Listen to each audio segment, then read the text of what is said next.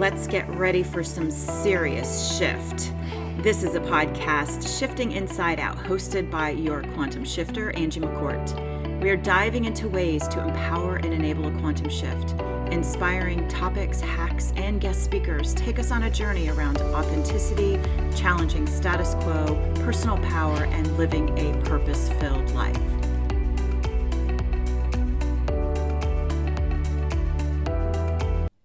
Today I wanted to do a deep dive into imposter syndrome. It has definitely become kind of one of the um, symptoms a lot of people really have identified for themselves. The challenge with just identifying or kind of labeling yourself as having imposter syndrome is it's really, really hard to break the cycles of it without understanding why it's there, without understanding how to recognize it or doing the deep work to basically to integrate improvements. So what I wanted to do in this episode was give you a little bit more information about what it's all about, break it down a bit so that it can be a little bit more tangible and reasonable in order to work through it, break the cycle, get rid of it for good.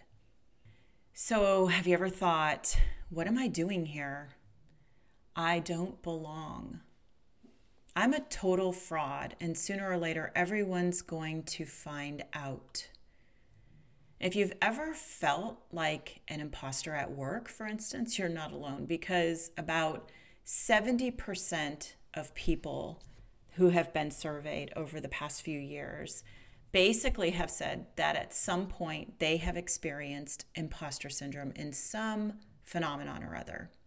And so when we kind of just break down imposter syndrome itself, which sounds so harsh because it's two words that really become across as kind of negative, you know, imposter meaning fraudulent and perceived fraudulence, and syndrome meaning illness, it kind of makes it feel like, okay, this is a really heavy burden to work through. What it really breaks down to is involving feelings of self doubt um, and personal incompetence. And these basically two area, two heavy areas persist despite you know maybe the education that you've gotten or the experience that you have or even the accomplishments that you've achieved and regardless of you know kudos and accolades and promotions and and pat on the backs from your boss you counter those feelings with working harder and holding yourself to even higher standards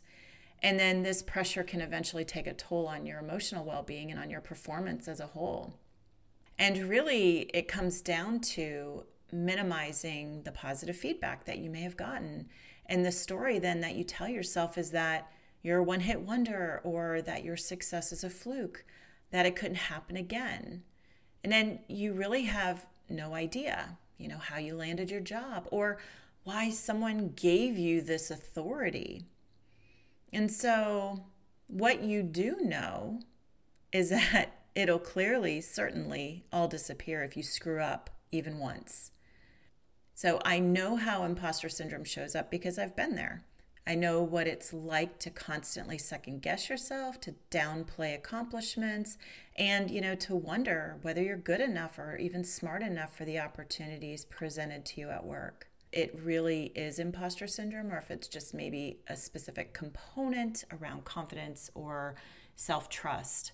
In addition to kind of this crippling self belief that you don't deserve your success or that you couldn't replicate it, you're unable to kind of internalize the positive achievements. So it's really hard to recognize or you know, to take credit or to be proud of something that you accomplished. And I think also part of this is this sense that, you know, we need to be humble. That nowadays most everything is is a co-creation. It's it's not just created by one person. So there's this sense of I don't want to take credit for for this myself. You know, this was a you know dual effort or a multi-team effort, and so it can get really confusing when you're looking at your own con- contribution to that achievement. And I've worked with many clients, both men and women, who call out imposter syndrome as something they struggle with. Most often, it's as they maybe recently started a new job or with a new company or a new position within their existing company. They typically aren't feeling completely comfortable with how they are contributing and that they don't yet have a plan or a strategy to conquer their role, or that the job is actually slower than they're used to and feel like they aren't doing something right or that they're missing something. Very interesting shift when you move from a very fast paced, highly demanding, high decision making environment to one that's more steady. This can creep up. And one client in particular, um, he viewed that three weeks into the job, he should already have a plan. This was in a new company, in a newly created role, and a newly expanded region in the world. And, and he should already have a plan. And in reality, you know, there was still a lot he needed to do just to understand where the company was at and what was left and yet to kind of design. And so, you know, that challenge is that our mind immediately goes to tying our competence or maybe how we get things done to our being the right person for the job and our worthiness of the job. Though there's objective facts, you know, that you prove you're you are smart, you're capable, you don't believe any of it. You dismiss it the way this client did or as a fluke or not your best work and despite evidence showing that you are more than competent and do good things, you worry about being found out or exposed as unqualified. And deep down, you know, he felt like an imposter briefly. As soon as I started celebrating, you know, how much he had already accomplished in his first three weeks, which was incredible, and his plan for the next four, plus you know tying in his experiences that i knew he had already had already contributed in the past successes from previous roles and and then also just diving into the specifics of why he felt like he did we uncovered some really key opportunities to work on so i wanted to do this episode and also create a guide that can help more people really deal with imposter syndrome the guide I created is to help say goodbye to imposter syndrome for good. And you can check out the link in the show notes. This is a really great way to just identify first of all, do you even have it? So there's a quiz included, and that's how you start out. And then it breaks down kind of the five types of imposter syndrome with what the inner barriers are that allow us to go into deeper work in that guide to shift confidence, worth, self trust, and people pleasing. I'm not going to go into the specifics around that today because that is all included in the workbook. But what I wanted to do was to really draw attention to connecting with imposter syndrome. Imposter feelings represent kind of this conflict between like your own self perception and then the way others perceive you. And even as others praise your talents, you write off your successes to timing and to good luck, or maybe you don't believe that you earned them on your own merits and you fear others will eventually realize the same thing.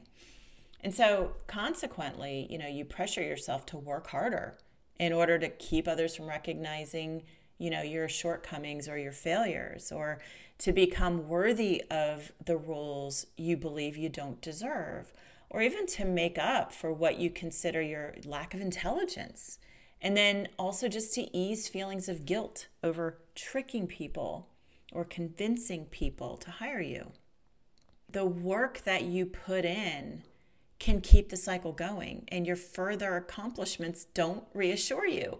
So you consider them nothing more than the product of your efforts to maintain this illusion of your success. Often, the clients that I work with who experience imposter syndrome don't realize that they go through the same sequence of emotions each time they sense their intelligence is called into question or they're starting something new or they're putting themselves out there and essentially you know any challenge um, whether it's a new work project or maybe some weird ambiguous email it'll cause someone with imposter syndrome to freak out, basically, setting off this kind of predictable cycle of worrying, of self doubt, and fear. And then to cope, they fall into either a pattern of perfectionism or overdoing it, or procrastination or avoiding it. It's amazing because you can fall into one camp or the other, or you can actually kind of go back and forth between the two. But what's interesting is in the reality, you actually are smart and you do good work, but your imagined worst case scenario never actually happens. And in fact, you probably get positive feedback for your work, but you ignore it or attribute your success to luck or maybe timing or your connections. And then that closes the cycle temporarily until the next challenge appears and then it begins again. What's interesting is that originally the concept of imposter syndrome was thought to apply mostly to high achieving women. And since then, it has been recognized as a more widely experienced phenomenon. And imposter syndrome can actually affect anyone, no matter their social status, their background, their work background, their skill level, their degree of expertise. One of the interesting things as I was researching for my clients and then also additional research for this podcast is that imposter syndrome can actually be broken down into five basic types. So it's not that there's one imposter syndrome, there's actually five basic types that most, I would say, the professional fields that study this in psychology actually agree on. So the first one is called the perfectionist. And I've also lined up an inner barrier of I'm a failure, which is a lot of the work that we actually do a deep dive in the guide that I was mentioning earlier. If you tend to have this particular imposter syndrome, you focus primarily on how you do things, often to the point where you basically demand perfection of yourself. And since perfection isn't always a realistic goal, when you can't meet the standards and just instead of acknowledging, you know, I did my best, I worked hard and was able to do what I did, you end up criticizing yourself for maybe small mistakes or you feel ashamed of your failure. You might even avoid trying new things if you believe you can't do them perfectly the first time. And what's interesting is perfectionist focuses on how something should be done they want 110% from any project or assignment each and every time. And when these standards aren't met, they, you know, that imposter syndrome kicks into gear. If you're a perfectionist, you know, these characteristics might actually apply to you. You always hold yourself to the highest standard. You're sometimes accused of being a micromanager. You never settle for less than gold. Anything else is a failure. And even if you deliver a successful presentation, you'll kick yourself because you forgot one minor detail. The second one is the expert, which I tend to have this one at times, still today, working on it. The expert, I also aligned with an inner barrier of I'm powerless. It's interesting because the expert, you know, feels like an imposter if they don't know everything there is to know about something before you know you can consider your work a success you want to learn everything there is to know on the topic. And you might spend so much time pursuing you know kind of your quest for information that you end up having to devote more time to that main task and getting it done. Since you believe that you should have all the answers you might consider yourself a fraud or failure when you can't answer a question or you know encounter some knowledge that you previously missed experts strive for more knowledge, more experience, and more awards. Even if they have success and fame in their field of expertise, they think they don't have enough. They strive to be perfect because they want to please others, and they feel like an imposter because there's always someone better out there.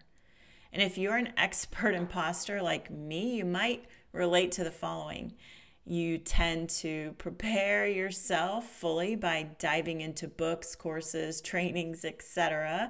before attempting a big project or putting yourself out there with an idea or maybe even creating a presentation. You avoid applying for jobs because you don't meet all of the qualifications. And even if you've been teaching or working in your job for years, you still feel like you're not enough. The third type is the natural genius. And I've added an inner barrier called the fixed mindset. And so in the guide, we actually do some work around shifting to a growth mindset. And the reason is is because the natural genius has spent their life basically picking up new skills without like any effort. You've seen these people in school. You're like, how do you never study for anything? How do you hardly pay attention in class and yet you ace every test? Right? So they um, believe that because they have this natural gift, that they should understand new material and processes right away. And then they also believe, though, that competent people can handle anything with little difficulty. And it leads them to feel like a fraud when they do have a hard time. If something doesn't come easily to the natural genius, or maybe they fail to succeed on their first try, they feel ashamed and embarrassed. If you think you should always be smart, be a fast learner, or excel at everything you're taught, you might be a natural genius. And natural geniuses have a tendency to look at the pros in their field and wonder, why am I not there yet? So, who they're comparing themselves to. And they often don't realize that there's a mid stage process called learning that takes beginners to the pro level. So, when faced with any kind of setbacks, you know, they're usually questioning their own competency. Natural geniuses, you know, have traits of believing that people are born talented or skilled, which is also a fixed mindset. They get frustrated easily and may quickly switch from one hobby to another because they couldn't master it right away. And then they see everyone around them as achieving success while they're the only ones failing. And this is in that comparison mindset where it ends up really causing them to just kind of beat themselves up.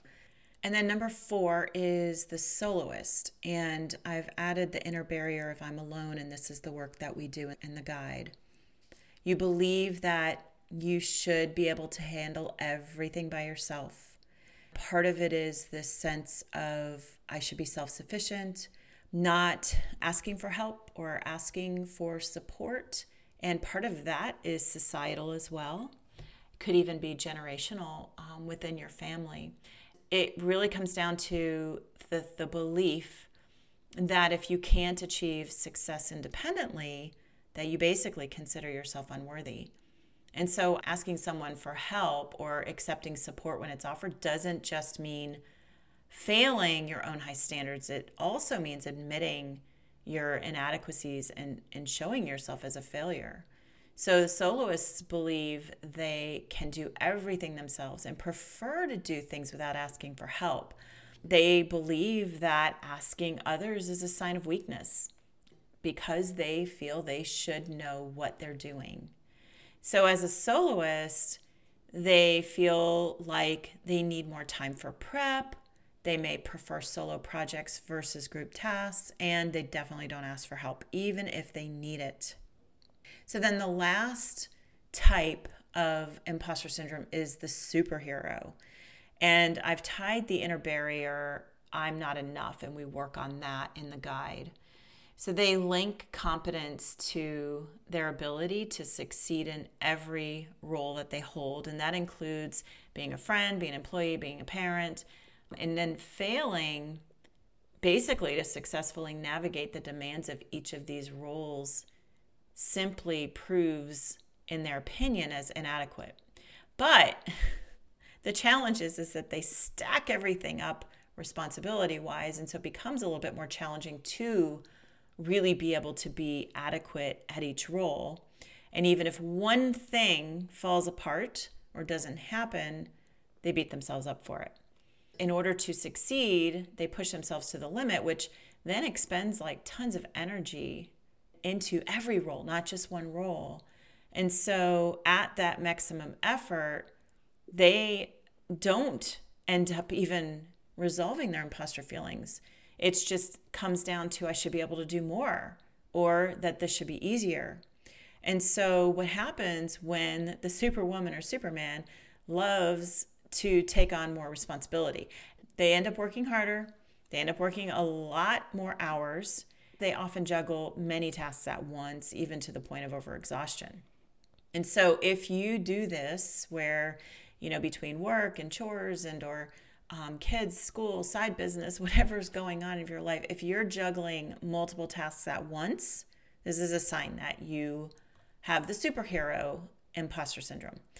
If you often find yourself working overtime, even past your normal team's working hours, or you maybe neglect your friends, family, or hobbies in order to work more, you probably have the superhero imposter syndrome.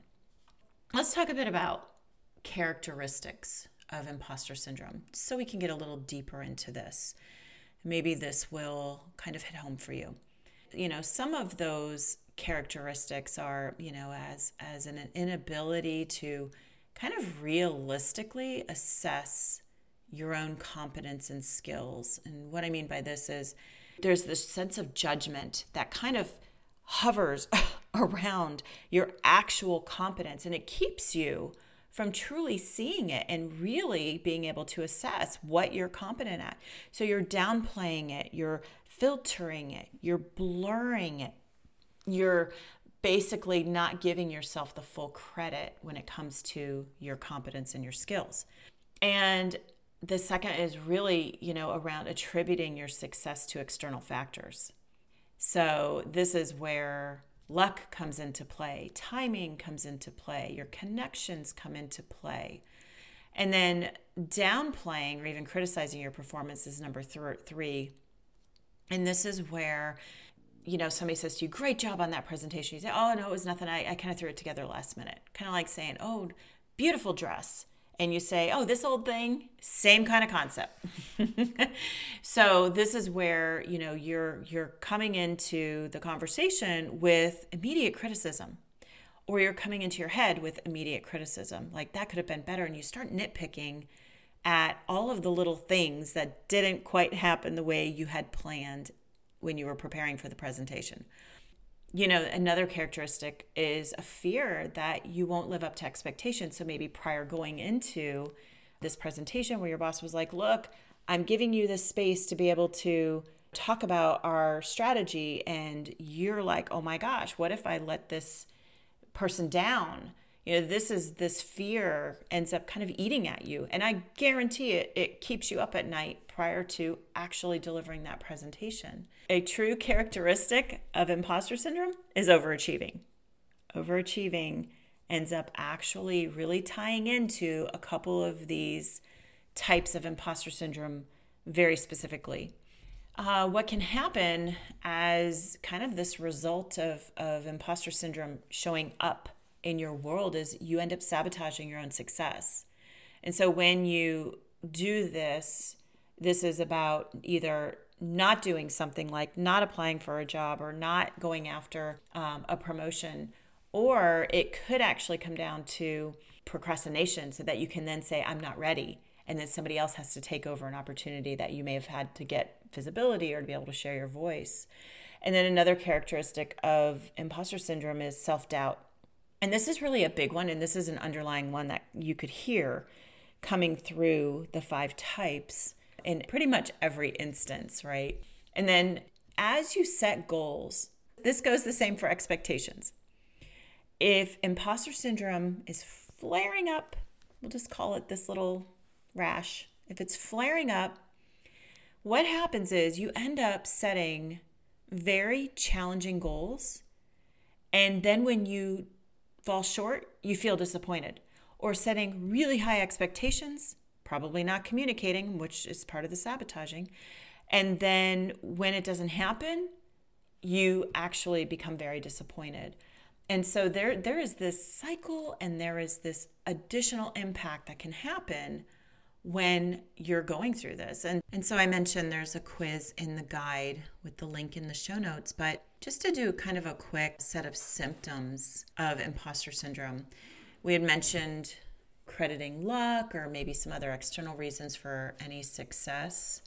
But also, there are some fears. Fear of being seen as a failure is definitely one of the symptoms. And then feeling that overworking is the only way to meet expectations is a big one. And that one really fits into quite a few of the different types of imposter syndrome.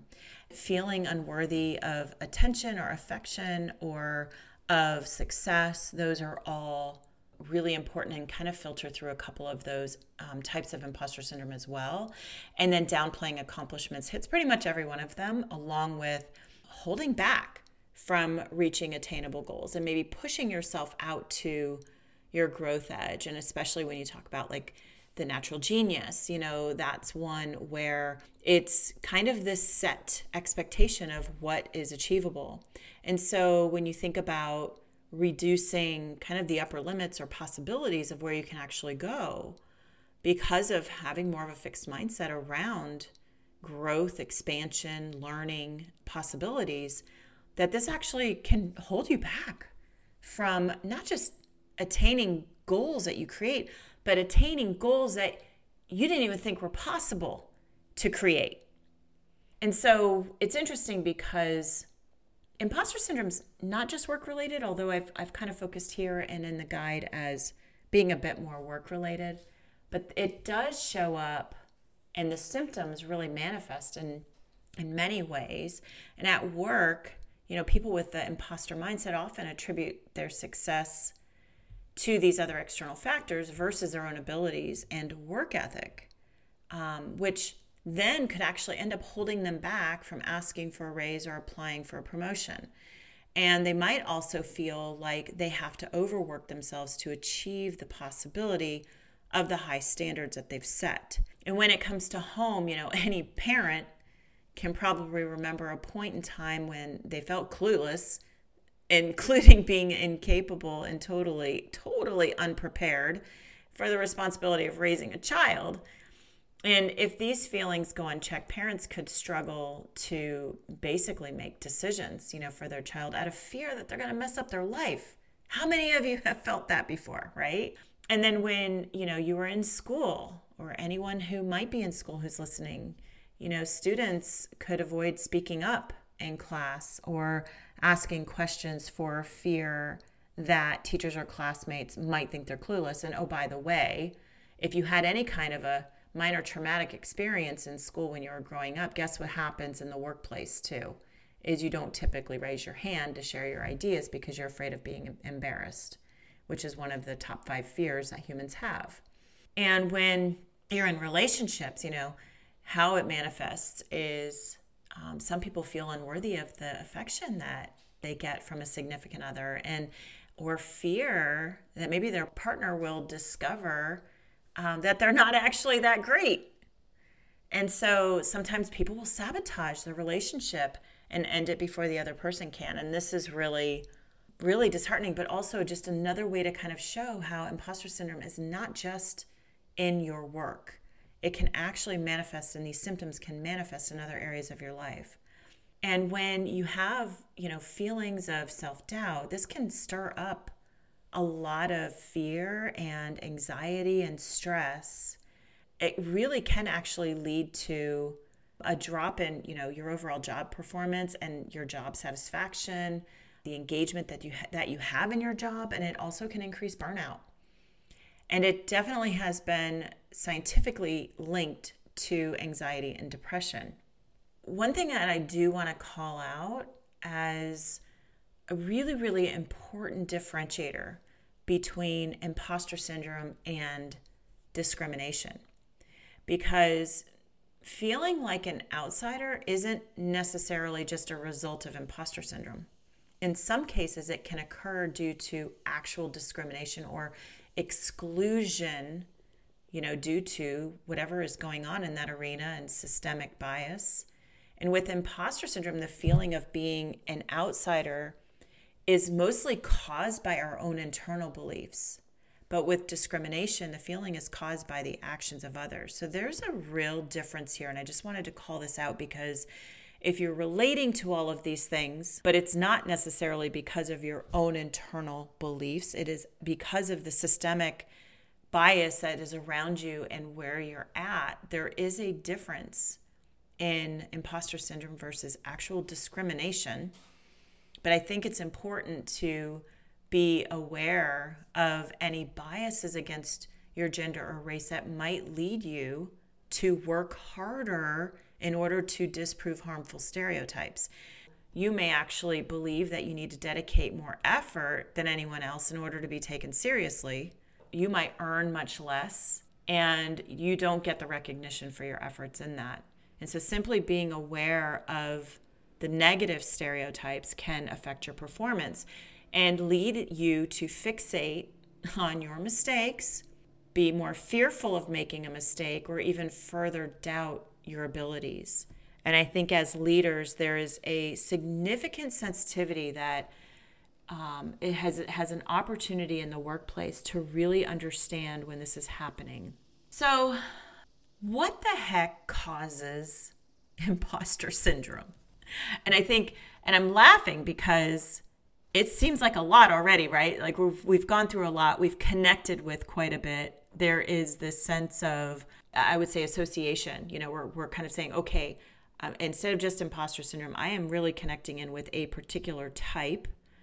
And I'm also realizing some of the things, the behaviors that I do, the, the reactions that I have that are keeping me in this cycle.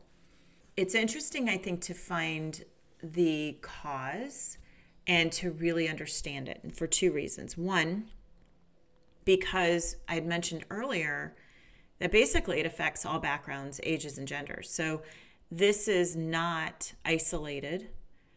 It's great to, I think, understand when this could happen again. So you break the cycle. You break the cycle. You break the cycle. Right now, there is this huge shift happening in the workplace where there are a lot of people starting new jobs. A lot of people starting new jobs. That is a big thing. Then you also have a lot of stress at home because a lot of people are starting new jobs or they have lost a job. And there are a lot of changes going on. And we just, you know, recently have gone through the last two years with COVID. And so it has caused a lot of shifts in raising children and their education and their own experience. And so I thought it would be important to share what some of the causes of imposter syndrome that could be happening now with our children that will impact them 15 to 20 years from now. Maybe we can prevent it just by really understanding and being aware and conscientious of it. So there's pretty much like kind of five areas that are really interesting. And the first one you can guess is family dynamics. So this includes if, let's say, you had a parent who was a high achiever, um, they kind of became this model and this hero of everything has to be like how they've done it or how they've achieved. And if not, everyone else is just, you know, fraud. Or if you're able to replicate that or achievement, but you're suffering with imposter syndrome, you could actually feel like you didn't deserve it, like you didn't earn it. Um, so you have that kind of going against you, and that and that usually stems from childhood or even as adults within families, sibling dynamics and, and parent to child dynamics as well. The other thing is when there might be high levels of conflict. This is one of the reasons why I brought this up, but where there might be high levels of conflict at home, there's really not a support system. This can then lead down the road to imposter syndrome.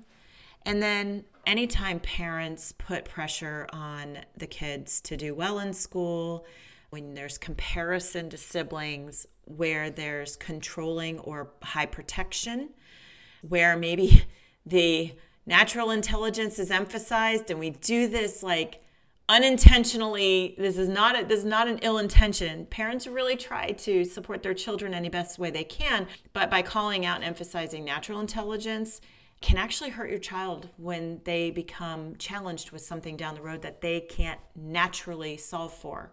That whole natural genius imposter syndrome kicks in. And then the other is maybe there's sharp criticism when mistakes happen. And, and as a child, when that happens, um, that is absolutely carried into adulthood. And so I think each of us can kind of think back to whether it was a teacher or whether it was a parent um, or even a neighbor, you know, that would have criticized us when we made a mistake, um, or even a coach. Um, those are the things that we carry forward with us, and those feed into imposter syndrome.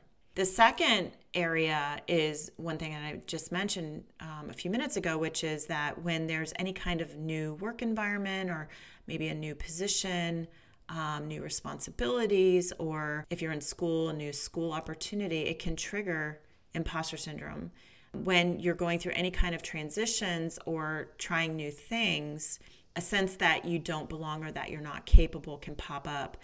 These feelings that get triggered, it really overrides even the need that, hey, I really, really want this job. It could even be your dream job. All the same, you worry that you won't measure up to the expectations, or maybe even believe that your abilities won't match those of your coworkers or your classmates if you're in school. And so, you know, this is where it ends up becoming this battle. The personality traits um, are also kind of really interesting that have been linked to imposter feelings. The perfectionist tendencies, which is actually a type of imposter syndrome called the perfectionist, low confidence, and specifically on like low confidence on your ability to handle responsibilities, okay? And then if you happen to have low levels of preparation or organization, this can absolutely feed into imposter syndrome. Not feeling prepared, not feeling organized.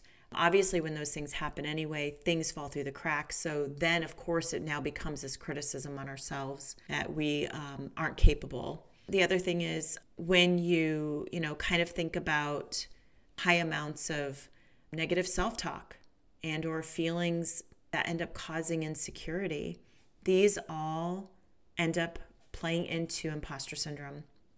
Social anxiety is another one another area that you know causes feelings of inadequacy.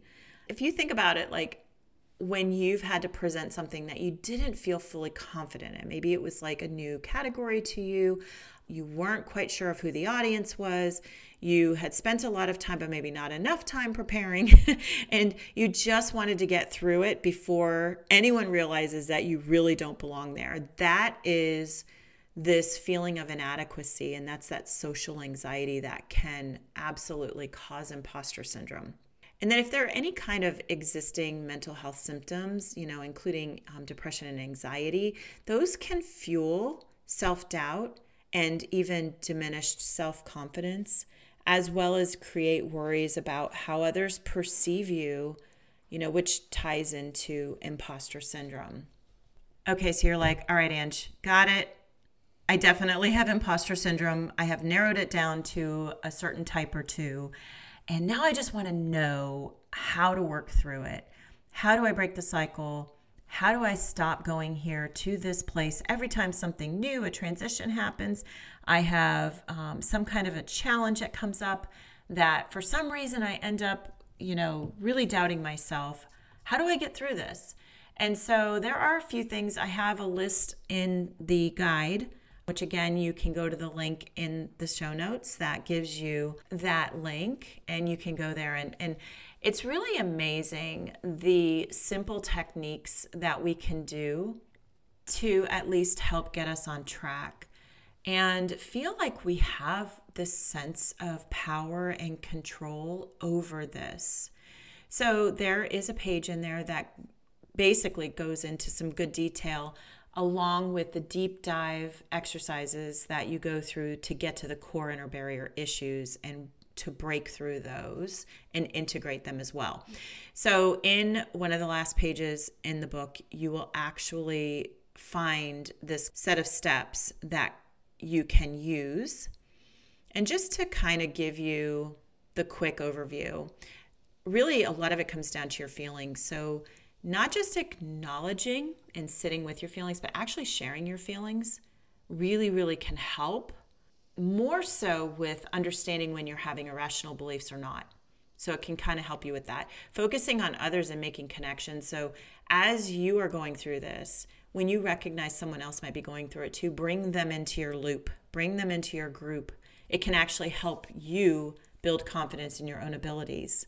And then assessing your abilities. If you have never had this look backwards of, you know, what your abilities are and what you've actually accomplished, it is a really great assessment to be able to do for yourself. And then be aware of your thoughts and actually question them. There's a lot of work that I do with folks on inner critic, and this is a really great area that you can start looking for the facts, looking for the facts on what your thoughts are telling you. And then the next thing is to stop comparing. So this is all about how you're showing up, how others show up, who's better, and and really to reduce how much is going on in that comparison world. And then using social media moderately, I would even say do digital detoxes every once in a while where you just get away from digital altogether for a couple of days, maybe pick a weekend once a month um, or, you know, once every couple of months and actually get away from using social media. And a great exercise when you're feeling self doubt is to basically get your journal and go ahead and write five things you're grateful for. And this is a really great way to kind of shift your whole state and your mindset and your perspective from where you might be beating yourself up or looking at lack um, into you know what you have going really well in your life. And then you can even have something like your proudest moment of the day where you're really happy with how you handled something and to focus on that and to be grateful for that as well. And then here's an interesting one. Now this is not for the people pleasers. If you're a people pleaser please ignore this last one because you should learn how to say no more often. But for those who maybe kind of stay a bit isolated because their um, imposter syndrome really kind of holds them back from putting themselves out there more, say yes more. Like make that more of your default without it overburdening you. Like don't get to the point where, and this is why I say the people pleasers don't listen to this, don't get to the point where it's overwhelming but allow yourself to say yes more often so that you can put yourself out there and actually break through some of the imposter syndrome cycles. So I hope that you enjoyed this episode. There was a lot of information here, and I do want to just again share that there is a link to the guide Goodbye Imposter Syndrome. That is actually what it's called. And in this guide, which is only about 12 pages of work, which is mostly reading and a, and a few questions that you'll deep dive into, along with some exercises to integrate the changes so you can break the cycle for good. This is for you to be able to work through imposter syndrome. There's too much of this going on right now, and you guys are very valuable and, and have a light to share with the world. So, if you want to take that link and send it to someone that you feel would benefit from it as well, please do. If you want to post it on social media to get to your broader audience, please do that as well. Thanks so much for listening. I'm at Angie Belts McCord on LinkedIn and Angie underscore McCord on Instagram. I appreciate you so much.